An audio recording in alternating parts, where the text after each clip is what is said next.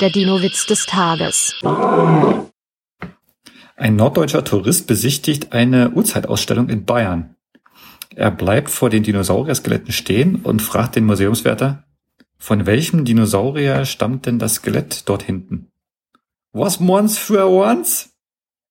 Oh, diese Dinosaurierart kannte ich noch gar nicht.